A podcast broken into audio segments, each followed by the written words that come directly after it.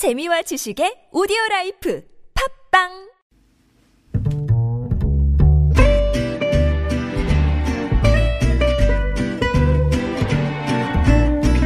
Good evening, everyone. Welcome to the evening show. 지난 1월에 시작된 코로나19가 전 세계를 강타한 지 벌써 한 10개월이 돼 갑니다. 코로나 바이러스가 생존하기 좋은 환경인 겨울이 다가오면서 방역 당국은 2, 4주 후 300에서 400명의 확진자가 나올 것이다 라고 예측을 하고 있는데요. 내달 초에 대학 수학 능력 시험도 있고 그래서 우리가 각자가 최고의 방역 전문가가 돼서 힘을 모아야 될 것 같습니다.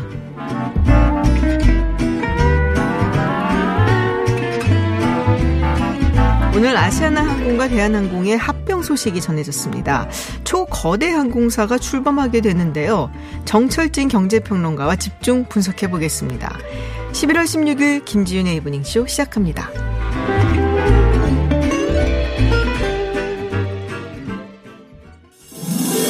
Welcome to Unfiltered. North Korea's latest CNN was given ex- 미국 오하이오 주 일본의 백색 국가 명단 국내외 소식을 한 번에 들려듣는 뉴스 서울 타임즈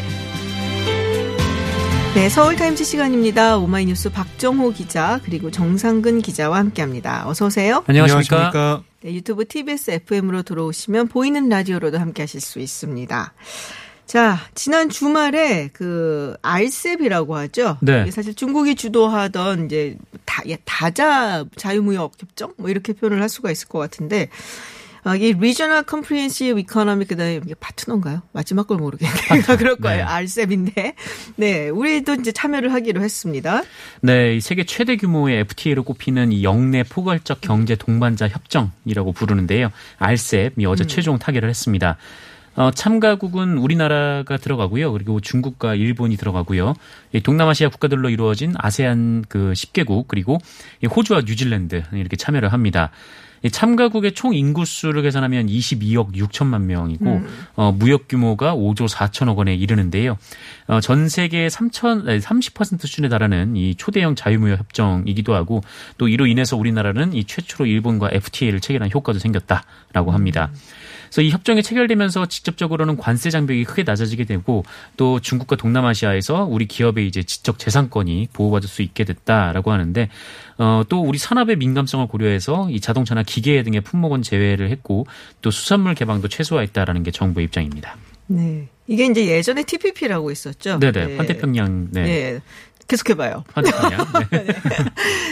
네, TPP가 이제 미국이 주도하는 거였고 중국이 그것 때문에 사실 TPP는 사실상 중국을 배제하는 네, 네네. 경제 협정이었기 때문에 이제 중국이 불안해지면서 이제 추진을 했던 거였죠. 근데 TPP 같은 경우는 상당히 좀 높은 수준이라고 얘기를 했었어요. 그러니까 상품만 자유무역 협정을 한다라고 하면은 사실은 조금 낮은 수준인 반면에 서비스라든지 금융이라든지 노동, 환경 이런 분야의 기준도 굉장히 높이고 이러면은 상당히 조금 높은 수준이라고 얘기들을 보통 하는데 네네. 알셉은 그에 비해서는 좀 낮은 수준이라고 얘기를 했죠. 사실상 이제 상품 무역만 하는 편이고 그리고 뭐 서비스 금융 같은 것도 중국이 아무래도 껄, 좀 꺼림칙하니까 많이 안 하는 편이거든요. 특히 지식재산권 부분이라든지 이런 부분도 그렇고 인권 부분, 뭐 노동 문제 부분 이런 부분도 그런 기준을 세우기가 중국 측이 힘들죠. 그래서 이제 그런 면에서는 사실은 좀 떨어지는데 이게 TPP가 뭐 미국이 빠지면서 네. 사실은 이제 뭐 별거 없는 쭉정이처럼 보였는데 이제 일- 일본하고 캐나다하고 어쨌든 주도를 해서 CPTPP를 만들어 놨고 그래서 아마 바이든이 당선이 됐으니까 뭔가 새로운 어떤 물꼬를 틀 수 있지 않을까라고 조금 기대는 하는 것 같아요. 근데 어쨌든 아시아 그리고 태평양 뭐 호주 뉴질랜드 들어간 이 지역에서의 이제 큰 어 다자 자유무역 협정인데 사실 여기에서 우리가 한 15개국 중에서 한 나라 빼놓고 다 자유무역 협정을 양자로 체결을 하고 있어요. 그한 일본이죠. 나라가 네. 일본인 거죠. 그래서 어찌 보면은 일본이 더 이득을 볼 수가 있어요. 음. 일본 이제 중국하고 한국하고 안 했었는데 이걸 통해서 할 수가 있으니까 상당히 일본한테는 이제 조금 이득이 갈 수가 있다라는 부분이고 어 글쎄 뭐 잘 되면은 뭐 좋죠. 근데 뭐 어차피 우리 양자 무역 협정이 다 되어 있는 국가들이라 갖고 네네. 어느 정도의 더 부가적인 효과가 더 있을지 요 부분은 이제 조금 더 두고 봐야지 되지 않을까. 인도가 빠졌을 거예요 아마 근데. 네, 초기에는 네. 들어가 있었는데 네. 이후에 이제 빠졌습니다. 맞아요. 서비스랑 그쪽에 이제 인도가 자기네들이 이제 안 맞는다 해서 중국 측이 이제 들어오는 것에 되게 민감해 갖고 아마 인도가 처음에 들어갔다가 빠진 걸로 알고 있습니다.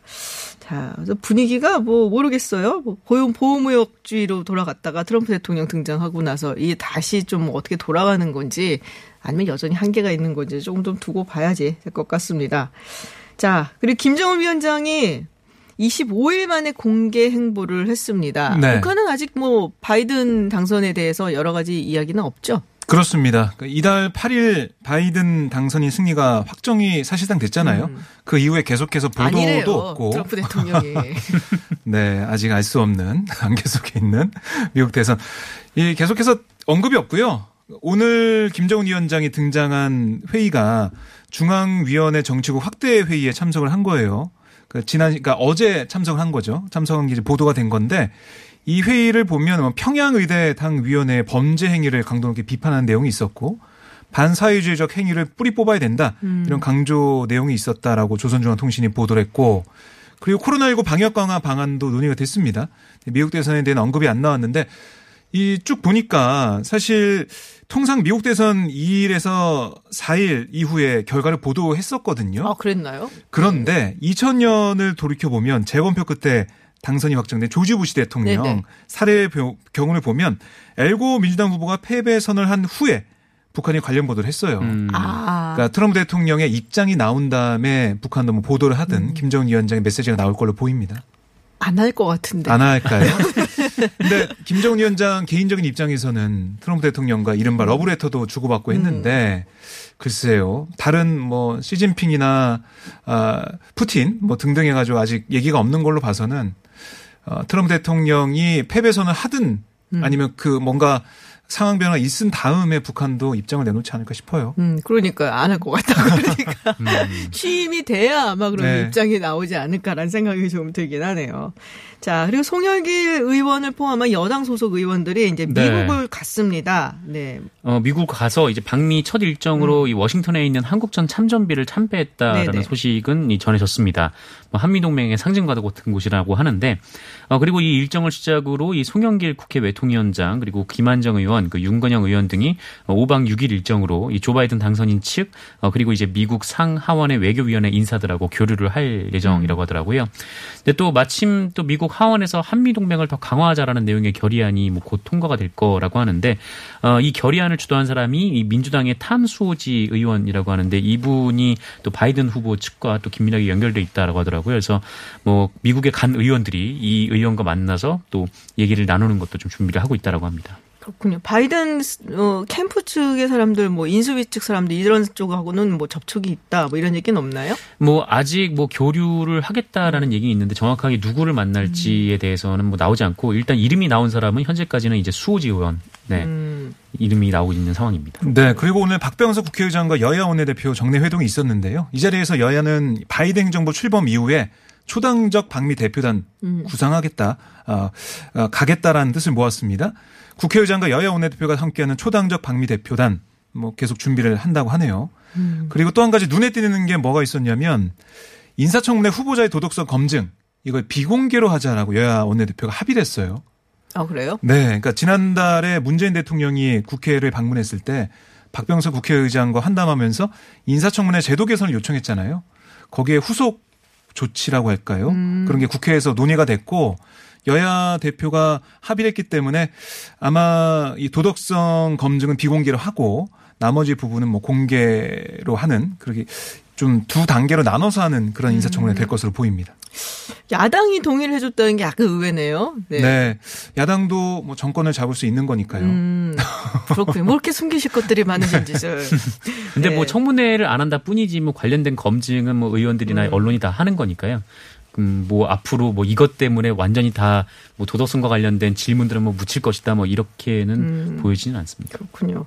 아마도 제 생각에 바이든 측은 그러면은 초당 적인 그 초당적으로 이렇게 약간 모은 그 여야 의원들 전부 다 함께한 네. 방문단을 기다리지 않을까 싶긴 하네요. 음. 약간은 좀 그런 면이 좀 있거든요. 미국 측에서 이제 뭐 당선인이나 이런 사람들이 음. 한쪽 당만 오는 것보다는 약간 초당적으로 왔을 때 더 좀 선호하는 그런 게 좀 있기는 해서 그걸 좀 기다리지 않을까라는 생각도 좀 들기는 합니다. 네. 자, 그리고 공수처장 후보 추천위가 지난 금요일에 열렸는데 뭐 큰 성과 없이 끝났다고 합니다. 이낙연 대표가 마지소, 마지노선으로 18일로 못을 박았다라는 얘기가 있어요. 네, 오늘 당 최고위원회 이낙연 대표 발언을 보면 이렇게 얘기했습니다. 추천위가 수요일 다시 회의를 연다고 하니 반드시 결론을 내줘야 한다. 혹시 야당이 시간 끌기에 나서면 우리는 좌시할 수 없다. 이번 달 안에 공수처장 임명과 출범의 필요성을 거듭 확인한다라고 강조를 했어요. 좀 어조가 더 강해졌죠. 18일에 별 뭐 진전이 없다면은 아마 아, 공수처법 개정 쪽으로 갈 걸로 보이는데요. 비토권을 좀 없애는 그런 쪽으로 갈 걸로 보이고 여당 간사죠. 백혜련 민주당 법사위 여당 간사도 3차위에서 결론 나- 나오지 않으면 25일에 예정돼 있는 법사위 소위에서 공수처법 개정안 논의를 할 수 있다. 이렇게 얘기를 하고 있습니다. 그렇군요. 자, 그래서 민주당이 말씀하신 것처럼 공수처법 개정안 네. 이야기를 하고 있는 거. 국민의힘은 또 다른 네, 카드를 들고 있다. 이게 청와대 특별감찰관 지정 이야기죠. 예전에 또 나왔었던 얘기인 것 같은데. 네, 지금 몇달 전에 뭐 이미 나왔던 얘기고 주호영 원내대표가 음. 이 공수처법 뭐 그 협조 얘기를 하는 대신 뭐 이 얘기를 했었는데 이 특별감찰관부터 빨리 임명하라라는 음. 게 이제 국민의힘 입장이고 이 최영두 국민의힘 원내대변인이 지금 민주당 지도부가 시한을 정해놓고 지금 공수처장 최종 후- 후보자 추천을 압박을 하고 있는데 어 그럴 거면 이 대통령 친인척과 이 권력 핵심들을 감찰할 이 특별 감찰관 어 그리고 이 북한 인권재단 이사를 빨리 임명을 해라. 지금 4년째 뭐 나몰- 나몰라를 하고 있는데 어, 스스로 했던 약속부터 지키길 바란다. 이렇게 주장을 했습니다.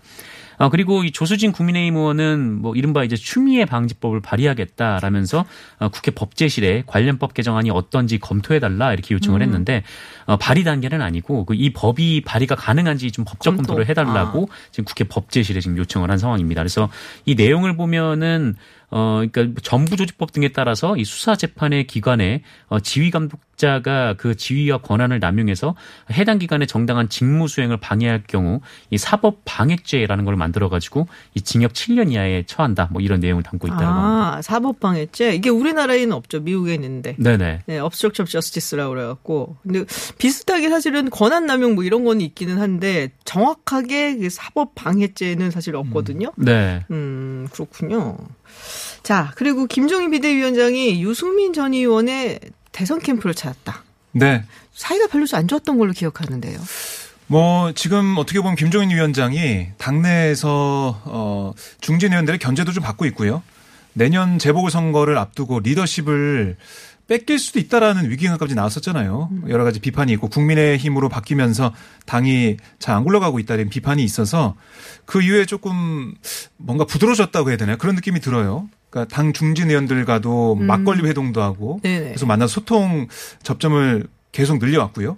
그리고 이번에 아, 당내 주자들도 언급했죠. 언론과의 통화에서 어, 유승민, 네, 원희룡, 음. 오세훈 이렇게 언급하면서 당내 주자들을 좀 관심 가지고 보는 듯한 그런 모습 보였는데 오늘도 그 일환으로 보입니다. 유승민 전 의원이 대선 캠프를 사실상 꾸렸어요. 네. 국회 건너편 건물에 있는 사무실 그 사무실 이름이 희망 22. 음. 음. 왜 20인지 아시겠죠? 아이고, 당연한 거죠. 네, 2022년에 대통령 선거이기 때문에 희망 22로 정했는데 오늘 사실 굉장히 뜨거웠습니다. 아, 뭐 현직 의원만 해도 한 50여 명이 참석을 오. 했고요. 지도부도 갔고 하면서 네. 사실상 당 의원총회를 방불케 했다. 그 정도로 많이 모여서 축하를 했는데 김종인 위원장이 이렇게 얘기했어요. 유승민 대표의 출정식이랄까 사무실 개소식을 진심으로 축하한다. 경제 전문가인 유승민 대표다라고 언급을 했고요. 유승민 대표께서 지향하는 바를 꼭 성취할 수 있도록 제가 진심으로 기원해 드리겠다. 음. 여러분도 많은 성원을 해서 유승민 대표를 적극적으로 지원해 주기 바란다라고 얘기를 했습니다. 뭐 적극적으로 적극적으로. 어, 챙기는 모습 보이고 있고 아마 원희룡 지사나 오세훈 전 시장도 뭐 이런 행사를 이렇게 한다면 김종인 위원장이 적극적으로 가서 또 어, 축하해주고 이럴 걸로 보입니다. 예, 이전에 당내 인사들과 어떤 교류를 조금 더 확대를 하려는 그런 네. 모습인 것 같은데요. 자, 그리고 뭐 많은 사람들이 일단 대선 전에 서울, 부산 뭐 재보궐선거 이게 관심들을 많이 보이고 있잖아요. 네. 민주당의 서울시장 보궐선거 기획단이 국회에서 첫 회의를 열었다라는 이야기가 있습니다. 네, 첫 회의가 열렸습니다. 단장이 김민석 의원인데요. 네. 뭐 주사위는 던져졌다라면서 이 서울 시민의 마음을 얻는 절박한 책임감으로 시작하겠다. 음. 뭐 이런 말을 했고, 어, 그리고 서울시당 위원장이 기동민 의원이거든요. 그래서 선거에서 국민께 선택을 받느냐가 이 전 정권 재창출에 매우 중요한 분수령이 될 것이다라면서 뭐 쉽지 않은 선거가 되겠지만 돌파하자 뭐 이렇게 얘기를 했습니다. 어, 그리고 민주당에서 거론되는 그 서울시장 후보 중에는 이제 추미애 법무부 장관의 이름도 어. 뭐, 뭐 자인지 타인지 지금 거론이 되고 있는데 네네. 어, 추미애 장관이 오늘 그 서울시장 출마할지 여부를 묻는 질문을 받았어요. 이 국회 법제사법위원회에 나와서 뭐 국민의힘 의원으로부터 질문을 받았는데 이 추미애 장관은 뭐 오로지 검찰 개혁의 사명을 갖고 이 자리에 왔기 때문에 그 일을 마치기 전까지는 정치적 입장을 가지지 않겠다라고 얘기를 했습니다. 그 전에 마치면 그건 알 수가 없죠. 그렇게 네. 그건 알 수가 없는 네. 거죠. 아, 네. 그리고 뭐 문재인 대통령이 이르면 이번 달 말에 복지부, 고용노동부, 여성가족부 같은 그세 개, 네개 정도 부처 장관을 교체할 네네. 것이다. 이런 얘기가 나오고 있는데요. 원년 멤버인 강경화 외교부 장관, 네. 김현미 국토부 장관은 당분간 유임될 거다. 이런 또 얘기가 나오고 있습니다. 부동산 이야기 많이 나오는데 김현미 장관은 지금 정말 오랫동안 하고 처음부터 하고 있는 거잖아요. 네, 강경화 장관도 그렇고, 네. 그 국민의힘은 지금 이제 부동산 이슈를 굉장히 많이 파고 있단 말이에요. 네. 김종인 위원장이 오늘 로또 처녀로 불렸던 과천 지식정보타운까지 음. 방문하면서 뭐 후분양제로 가야 된다 이렇게 얘기를 하기도 했거든요. 어, 지금 국민의힘 비대위 회의가 열리는 회의실 뒤에 뒷걸개, 그러니까 백드롭이라고 음. 하죠. 네네네. 거기 보면 일주일째 부동산 안정될 것, 점점점, 새파란 거짓말. 음. 그러니까 이렇게 정부의 부동산 정책을 꼬집는 문구를 계속 걸고 있어요. 새빨간 거짓말을 하는데 보통 파랑이라고 네, 한 사- 것은 새파란. 아무래도 아, 민주당의 민주당. 당 색깔을 음. 얘기한 걸로 보이고요. 그러니까 김종인 위원장이 집이 있는 사람은 세금 때문에 힘들고 전세는 살던 곳에서 쫓겨나고 월세는 천정부지로 올랐다. 부동산 대란은 시장 실패가 아니라 정부 정책의 실패다라고 규정하면서 부동산 문제에 집중을 하고 있는 모습을 보이고 있습니다. 아마 내년 서울시장 보궐선거가 음. 그렇죠. 아, 부동산 문제가 또 강하게 작용할 거라고 하는 그런 전략, 그 판단을 하고 있는 것 같습니다. 네, 알겠습니다. 서울타임즈 오늘 여기까지 듣겠습니다. 지금까지 정상근 기자 그리고 오마이뉴스 박정호 기자였습니다. 고맙습니다. 고맙습니다.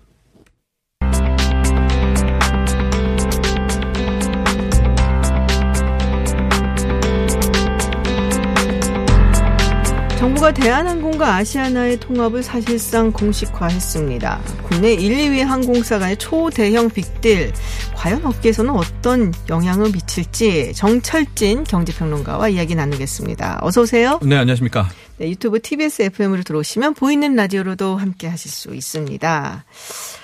자, 원래는 이게 HGC 현대산업개발에서 인수를 하려고 했었죠, 아시아나를. 네. 근데 이게 이제 무산이 됐고, 지금 이제 갑자기 대한항공을 가진 한진그룹이 올라온 거란 말이에요. 네. 어, 그 전에 물론 이제 물밑 작업이 있었겠죠. 우리는 잘 모르는. 네. 네, 어떤 일이 있었던 겁니까? 어, 상당 부분 좀 진척이 됐던 것 같아요. 음. 지난주 목요일 밤 정도에 이런저런 이야기가 나왔고요. 네. 지난주 금요일에는 소식이 파다하게 퍼졌었습니다. 저도 처음에 접했을 때는 무슨 대한항공이 아시아나 인수야 그랬는데 점점 언론 음. 보도들 나왔을 때 보니까 산업은행이 주도했다더라. 또 아하. 구체적으로 인수 방식 조금 이따 또 설명하겠지만은 이제 삼자 배정 유상증자 방식으로 한진칼에 이제 소위 말하는 산업은행이 들어가는 방식이다까지 이제 구체화되면서 아, 주말 내내 이제 어 이거 굉장히 신뢰도가 높네 했는데 아니나 다를까 바로 관계장관 회의한다는 것이 나왔었고요. 오늘 오전이었었습니다. 약한 뭐 10시 30분경에 관계장관 회의 끝나면서 이제 대한항공의 아시아나 항공 인수를 공식화 선언을 했다라고 아. 볼 수가 있겠고요. 지금 각각 대한항공 움직이는 거, 한진칼 움직이는 동향, 아시아나 또 금호산업 움직이는 동향을 보면 이게 뭐 단기간에 오늘 주말에 전화해가지고 한 것 같지는 않고요. 네네. 상당 부분 좀 준비가 됐고 그렇게 빠르게 움직이는 것이 아닌가 이렇게 추측해 볼 수 있겠습니다. 어, 그 자본은 어떻게 그러면은 뭐 대한항공이 마련을 하고 뭐 이래야 될 텐데요. 네, 큰 틀에서 어쨌든 대한항공을 사야 되잖아요. 네네. 예, 아니 아시아나항공을 사야 사야. 되잖아요. 전체 규모가 한 뭐 2조 5천억 정도라고 하니까 네. 한진칼이 일단 2조 5천억 정도의 유상 증자를 하고요. 음. 그 중에서 한 8천억 정도를 이제 삼자 배정 이제 증자 방식으로 산업은행이 떠안게 되는 이제 이런 겁니다. 이게 약간 어려운 개념인데. 네. 우리가 어떤 한 기업이 돈이 필요할 때는 자본금을 늘리는 증자를 하지 않습니까? 네네. 그러니까 증자를 하는 것만큼 주식을 더 찍어내야 되는 음. 네네. 거잖아요. 그러니까 이번에 2조 5천억을 어디선가 끌어오겠다라는 거예요. 한진 칼이. 네. 그러니까 그만큼의 주식을 더 찍어내겠죠. 네. 예. 근데 끌어오는 것 중에서 2조 5천억 중에서 8천억은 산업은행이 5천억은 실탄 현금으로 아하. 3천억은 교환사채 이비를 통해 가지고 주식을 떠왔겠다. 그게 한, 한 10% 정도 이제 될 겁니다. 다일루션, 음. 주식, 주가 희석, 주식수 희석되는 걸 포함해서. 그리고 나머지 한 1조 7천억, 8천억 정도는 이제 대한항공이 뭐 신주 또 연구체를 발행을 해서 돈을 끌어오고. 그러면 이제 한진칼이 돈이 생겼죠. 네. 그 돈을 갖다가 이제 2조 원이 넘는 돈이죠. 이제 금호 산업에 있는 한 30% 정도를 아시아나항공을 보유하고 있는 거 아니겠습니까? 네. 돈을 주고 아시아나항공의 30% 지분을 갖게 아하. 되면 이제 한진칼이 완연하게 아시아나 항공을 소유하게 음. 되고 그렇게 되면 이제 이사회를 통해 가지고 대한항공과 합병 결정을 내면 일사천리로 이것이 흘러지게 아. 되는 이런 구도가 이어지게 되죠. 근데 일단 이제 저 같은 일반인이 듣기에는 야 이러면 정말 초대형 항공사가 생기는구나 네. 국적기가 이런 네. 생각이 들거든요. 이렇게 되면은 어느 정도 순위가 되나요? 전 세계에서도 상당히 크게 될 것 같은데. 네, 뭐 글로벌 10위라는 이야기도 있고요. 네. 뭐 이것저것 뭐 저비용 뭐 다 합쳐서 글로벌 7위, 뭐 오. 8위 수준이라고 하는데요. 일단 대형 비행기만 보면은 합쳤을 때 대수로만 뭐 아주 쉽게 말씀드리겠습니다. 한 250대, 251대 뭐한대 음. 정도가 되는데 독일 루프탄자가 한 280대, 오. 에어프랑스가 220대 조금 넘는다고 하거든요. 아하. 그러니까 에어프랑스보다도 더 크네요. 많은 예, 비행기를 소유하게 되는 그런 사이즈라서 아마 뭐 글로벌 top 10은 확실하고 음. 7위, 8위 선까지도 이제 규모 면에서는 올라갈 수 있는 이제 그 정도의 몸집이다 이렇게 볼 수가 있겠고요. 국내로만 보면 대한항공, 아시아나항공 또 이 둘이 갖고 있는 저비용 항공사 합치면은 뭐 한 62%, 63%뭐 완전히 그냥 다 완전 뭐? 국내에서는 뭐 예, 석권을 하게 되는 그런 사이즈가 됩니다. 오 그렇게 되면 문제가 없나요? 있죠. 네. 공정거래위원회에서 이 독과점 심사를 네네. 하겠죠. 이제 합병한 후. 그러니까 그것도 아마 첫 번째 난관이 되지 않겠는가. 산업은행이 이제 이렇게 전향적으로 밀어붙이니까 뭐 딜이 이사천리로 네. 되겠지만 당장 공정위에서 이제 기록결합 심사를 해야 되는데 누가 봐도 독과점이잖아요. 그러니까요. 예. 그러면 이제 통과를 못 시켜야 되는데 최근에 이제 항공업계에서는 제주항공, 이스타항공 샀던 거 통과시켰던 거. 근데 그거는 이스타항공은 완전히 이제 뭐 이제 소위 말하는 정말 이제 거의 끝난 회사였기 때문에 네. 이제 합병을 허락해 준 거거든요. 근데 이제 그 논리로 통과시키기에는 공정위도 힘든 것이 그럼 아시아나가 그렇게 끝장난 회사였다면은 왜 최근까지 그렇게 돈을 투여했느냐라는 그런 또 반격을 받을 수가 있지 않겠습니까? 음. 그쵸. 또 과거에 현대차, 기아차 합병도 그 논리였었거든요. 빅딜 했을 때는 이제 기아차가 워낙 이제 힘들기 때문에 현대차가 떠안는 방식인데 지금은 뭐 대한항공도 같이 같이 힘든 방식이거든요. 그렇죠. 요새 네. 코로나 때문에 네. 사실 항공업계 힘든다는 얘기는 매일 하고 있는데요. 대한항공 부채 비율도 1000%가 넘고요. 물론 네. 아시아나 2000%가 넘으니까요. 예. 아시아나 부채도 뭐 한 12조. 그러니까 이러니까 그 논리도 좀 어 그렇고. 네. 그러니까 과연 공정위가 이 기업 결합 심사를 통과시킬지 물론 아직 모릅니다. 또 이거 반대를 할지. 근데 그때 과연 어떤 논리를 펼칠까도 또 하나의 주목 음. 대상입니다. 근데 이게 정부가 상당히 적극적으로 네. 개입을 하는 느낌이 들거든요. 그렇죠. 당연히. 네. 네. 네. 네. 어, 왜 그러는 거예요?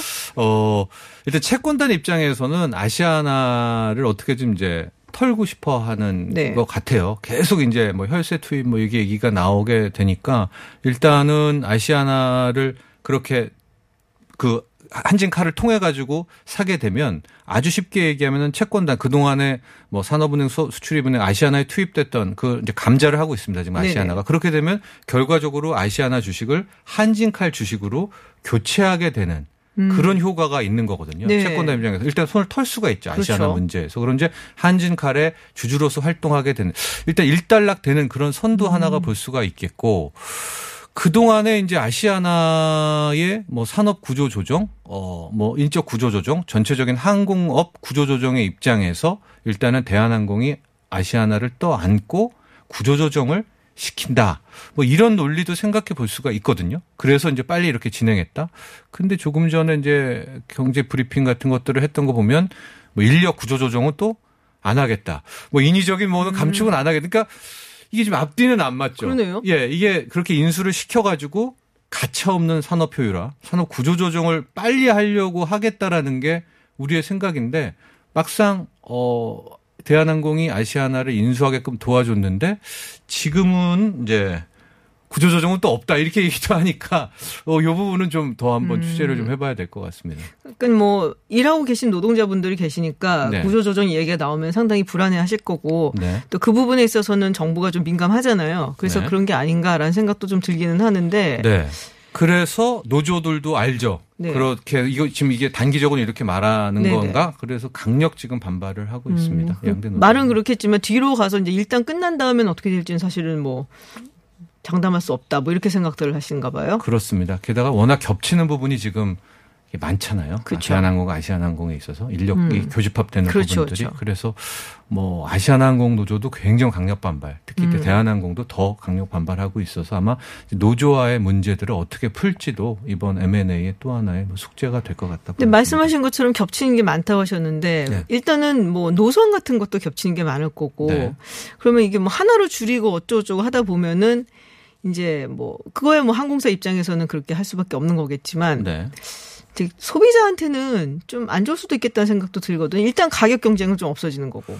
그렇죠. 그럼에도 불구하고 아마 지금 오히려 걱정하는 것은 그러니까 막 단편적으로 이 둘이 합쳐가지고 공룡이 나오니까 비행기표 뭐 운임료 올리는 것이 아니냐. 또 통합되면 마일리지는 이거 어떻게 해야지 음. 맞아, 뭐 맞아. 예, 네, 예. 마일리지. 이거 섞이면 이거 어떻게 해야 되냐 막 이런 고민들이 있을 텐데요. 좀 약간 어, 더 좀 산업적 차원에서 보면 이 딜을 이제 했어요. 그랬는데 정말 그러면은 안 되겠지만 코로나 19가 네. 이게 이제 지속이 된다. 이러면 안 음. 되지만요. 네네. 이렇게 된다면 이건 정말 공멸의 가능성이 있는 거거든요. 왜냐하면 지금도 아시아나 뭐 대한항공 다 풀 가동을 못 하고 있습니다. 음. 코로나 19 때문에 이렇게까지 네네. 처참하게 온 거 아니겠습니까? 그래서 이제 지금의 우리의 바램은 우리의 바람이라보다 당국의 바램은 M&A를 했죠. 그런 다음에 어느 정도 효율화를 한 다음에 코로나 19가 거치게 될 경우에는 이제 빠르게 이제 치고 나갈 수가 있겠다라는 그런 기대감이 존재는 하지만 어, 그 반대편에 대한 시나리오도 함께 고민을 해봐야 되지 않겠습니까? 이제 그렇게 해서 이게 쉽게 항공업황이 살아나지 못하게 될 경우에는 아, 이것도 또 M&A를 하고 나서도 계속해서 부담이 좀 상존하는 이제 그런 분위기가 될 수가 있겠고요. 이미 아시아나에 들어간 돈이 뭐 기간 산업 지원까지 합쳐서 3조 5천억 뭐 이상이고요. 어휴. 예. 대한항공에도 1조 2천억 이상 투입되고 이제 이런 상황이니까 어쨌거나 이제 당국 특히 채권단은 아시아나는 털고 이제 대한항공 쪽으로 몰아서 음. 여기서 구조화를 구조 효율화, 구조조정 시켜서 코로나 19가 잦아지면 업황 살아나면 이걸 따라서 쫙 끌고 올라가는 이제 이런 긍정적인 시나리오를 기대하고 있고 또 많은 국민도 바라고는 있겠지만 어, 결과적으로 또 코로나 19 상황이 변수가 돼버렸네요. 아. 네. 현대산업개발도 상당히 조금 이렇게 야심차게 시작을 했거든요. 네. 근데 중간에 안 된 거잖아요. 네, 그렇죠. 이 경우는 그렇게 될 가능성은 없는 건가요? 어, 현대산업개발 같은 그런 식으로 해서 딜이 깨지지는 않을 것 같아요. 아. 왜냐하면 일단은 이제 조원태 회장, 네네. 한진칼, 대한항공, 한진그룹의 조원태 회장 입장에서는 실은 이제 업황도 하나의 본인에게 숙제지만 경영권 그렇죠. 분쟁도 예. 아직 음. 해결 못 하고 있습니다. 아직 안 매해? 매해 이제 어. 끝나게 됩니다. 이제 네. KGCI와 뭐 조연아 씨, 예, 음. 그 연합 뭐 비중이 이제 주, 가- 보율이 크니까. 근데 어 회사를 살리려는 그런 명분 플러스 어쨌든 산업은행이 10%대 이제 주주로 들어온단 말입니다. 네. 한진칼에. 그러면은 어, 뭐 조은태 회장 편일 가능성이 높잖아요. 그렇죠. 예. 그렇게 되니까 이제 어, 조은태 회장은 여기에 대한 것들에 대한 것도 분명히 노렸을 때고요. 음. 그 반대쪽, 그러니까 반 조은태 회장, 네네. 뭐 연합군이라는 표현들을 많이 쓰는데 이쪽에서는 계속해서 어 반대 의견을 제시할 수가 있겠고 벌써 지금 나온 언론 기사들을 좀 보면은 뭐 특혜 시비들에 대한 아하. 어, 왜 경영권을 살리는 쪽 재벌 개혁을 한다면서 왜 도와주려고 하느냐는 지금 이제 그런 얘기들을 계속 내고 있고요.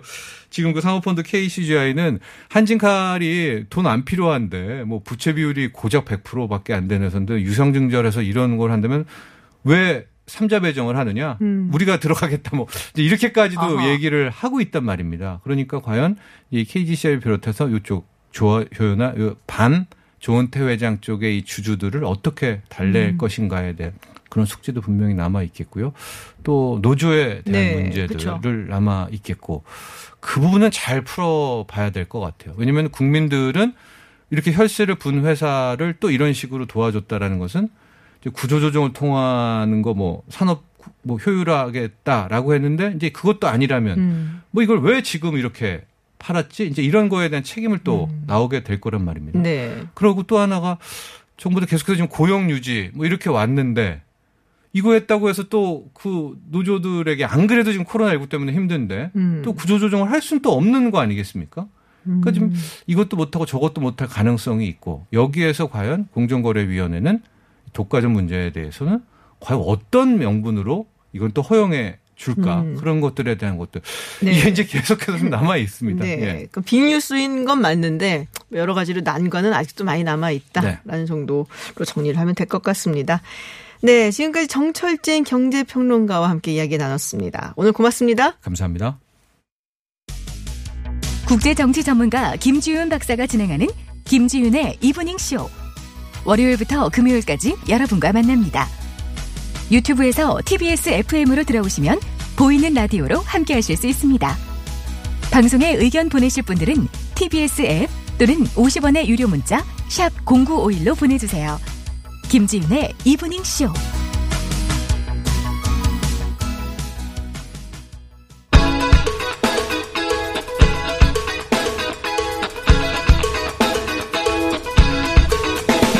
오늘 당신이 클릭한 화제의 뉴스 클릭 핫 뉴스. 네, 인터넷을 달군 화제 뉴스 알아보는 클릭 핫 뉴스 시간입니다. 이브닝쇼의 마스코트 김혜지 아나운서와 함께합니다. 어서 오세요. 안녕하세요. 김혜지입니다. 네, 유튜브 TBS FM으로 들어오시면 보이는 라디오로도 함께 하실 수 있습니다. 자, 이 코로나 상황이 심상치가 않아요. 해외도 해외고 지금 네. 우리나라도 지금 여러 가지 좀 불안합니다. 네. 종합을 해 보면 오늘 0시 기준으로 신규 확진자가 223명 발생했습니다. 사흘 아이고. 연속 200명대인데요. 그러네요. 확산세가 참 퍼지고 있습니다. 국내 발생은 193명, 국외 유입 사례는 30명입니다. 국내 신규 확진자 193명 가운데 128명이 수도권 에서 나왔거든요. 어. 그리고 강원 20명, 경북 13명, 전남 10명 등 전국 곳곳에서 코로나19 집단 발병이 속출했습니다. 이런 가운데 오늘 중앙방역대책본부 정례 브리핑에서 정은경 본부장은 현재 감염자 한 명이 몇 명을 감염시키는지 보여주는 지표. 네네. 재생산 지수는 음. 1.12다. 1.1이 넘은 상황이다라고 어. 이야기하면서 다양한 단기 예측을 보면 현재 수준에서 사람 간의 접촉을 줄이지 않으면 2주나 4주 후에 하루 신규 확진자가 300명에서 400명 가까이 발생할 수 있다라고 이야기를 했습니다. 이렇게 상황이 심각해지면서 정부는 오는 19일 그러니까 목요일 0시부로 수도권과 강원 지역의 거리두기 단계를 1단계에서 1.5 단계로 아, 네. 올리기로 잠정 결정을 하고요. 조율 작업을 벌이고 있는데 내일 오전 정세균 국무총리 주재 중대본 회의에서 이 내용을 논의하고 확정안을 발표할 계획입니다. 이 통상 정 총리 주재 회의는 매주 수요일, 금요일, 일요일 진행이 됐는데 네. 음. 이 단계 조정을 위해서 화요일인 내일 회의를 주재하기로 한 것으로 알려졌습니다. 어, 다만 강원도는 현재 영동 지역에서는 감염자가 거의 발생하지 않고 있거든요. 네네. 어, 영서 지역에서만 거리두기 단계를 격상하는 음. 방안에 무게를 두고 검토 중인 걸로 알려졌습니다. 네. 지난주에 이 얼굴에 이렇게 검은 분진이 묻어 있는 네. 그 노동자 그 사진이 하나 논란이 좀 됐었어요. 맞습니다. 네. 그래서 그런 곳에서 일을 하는데 마스크를 제대로 제공하지 않아서 저게 뭐냐 막 그런 이제 비난이 조금 있었는데 그래서 이제 사측에서 바로 그래서 마스크를 다시 제공을 했다 뭐 이런 얘기가 있더라고요. 그 논란의 최고점이 있었던 게 금요일이거든요. 네. 근데 이제 오늘 월요일이죠. 이제 마스크가 바로 지급이 된 거죠. 그렇게 빨리 될 수 있는 걸. 그러니까요.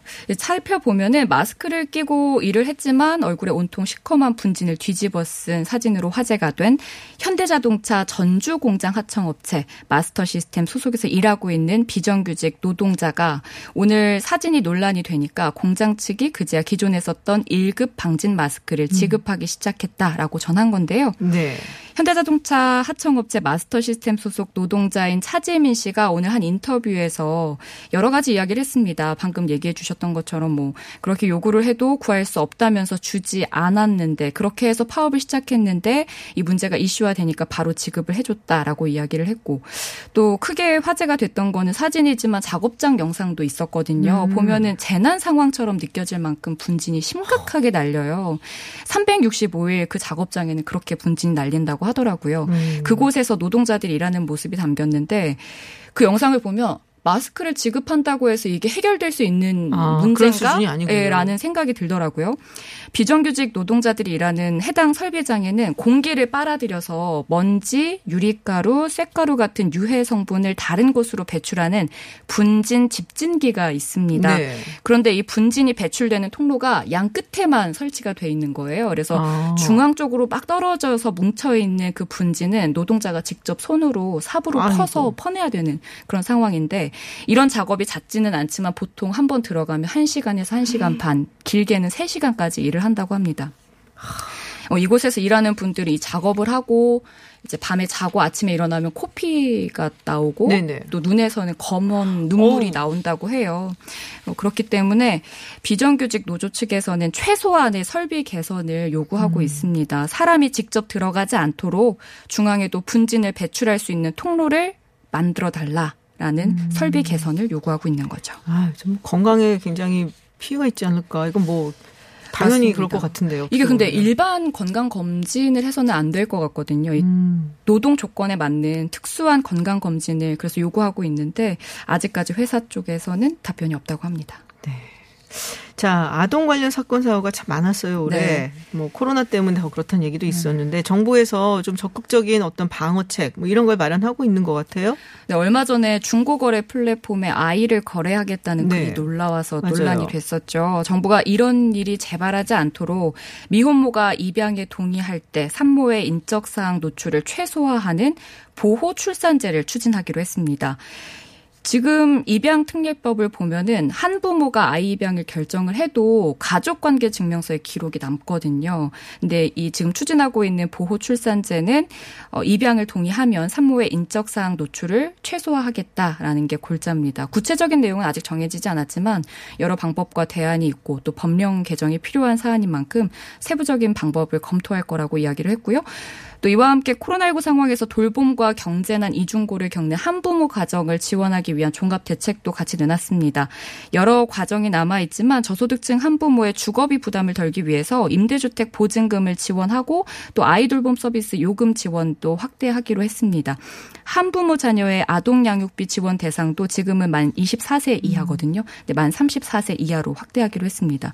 정부 오늘 여성가족부, 법무부, 보건복지부, 교육부, 고용노동부 합동으로 한부모의 임신, 출산부터 자립까지 생애 주기별 자립을 지원하고 사회적 차별을 해소하기 위한 미혼모 등 한부모 가족 지원 대책을 이렇게 내놨습니다. 근데 뭐 아동 학대 관련된 대응도 상당히 필요해 보이거든요. 네, 이거는 경찰 쪽에서 나온 건데요. 네. 지난달 13일에 서울 양천구에서 16개월 여아가 가정폭력에 의해서 사망을 했습니다. 맞아요. 예. 이후 밝혀지는 사실 하나하나에 계속해서 논란이 되고 있는데 경찰도 부실 대응했다는 비난 피하지 못하고 있습니다. 네. 이 아이는 사망 전에 학대 의심 신고가 세 차례나 접수가 됐거든요. 근데 이후 과정에서 경찰의 대응이 적절하지 않았다, 부실했다라는 지적이 제기된 상태입니다. 경찰은 이후에 재수사에 돌입하고 엄마 A 씨를 지난 11일 아동학대 치사 등의 혐의로 구속을 했는데 네. 구속돼야 마땅하지만 제 개인적인 생각으로는 이게 구속이 무의미하다. 뭐 이미 죄 없는 아이, 천사 같은 아이는 너무 아프게 짧은 생을 살았고 또 세상을 떠났죠. 경찰이 발표한 내용을 보면은 앞으로 아동학대 신고가 2회 들어온 아이의 몸에 상처가 있을 경우에는 경찰이 무조건 분리 조치하겠다는 겁니다. 네. 뭐 학대 정황이 발견되지 않더라도 전문가와 회의를 거쳐서 적극적으로 아동학대에. 대처하겠다 이렇게 이야기를 한 거죠. 알겠습니다. 네, 클릭 한 뉴스 김혜지 아나운서와 함께했습니다. 고맙습니다. 고맙습니다.